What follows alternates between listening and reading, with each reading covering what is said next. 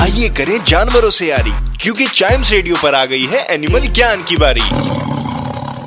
Welcome to animal ज्ञान एक insect होता है जो अंधेरे में चमकता है। हम बात कर रहे हैं फायरफ्लाइज यानी जुगनू की। ये अंधेरे में चमकते हुए बहुत ब्यूटीफुल लगते हैं, है ना? तो पहले ये जानते हैं कि how they produce that magical glow at night Fireflies have a specific organ dedicated to creating light. When oxygen, which is present in the air, mixes with this organ, it generates a chemical reaction.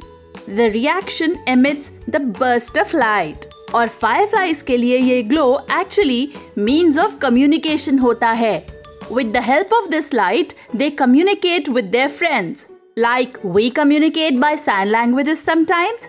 और पता है, जब हम fire flies को किसी jar में बंद कर देते हैं तो ये लाइट ग्लो करनी बंद हो जाती है, क्योंकि जार में ऑक्सीजन की कमी हो जाती है, जिससे ग्लो करने वाला रिएक्शन नहीं होता। उम्मीद है आपको ये पॉडकास्ट पसंद आया। बच्चों के एंटरटेनमेंट के लिए सुनते रहिए टाइम्स रेडियो ओरिजिनल पॉडकास्ट्स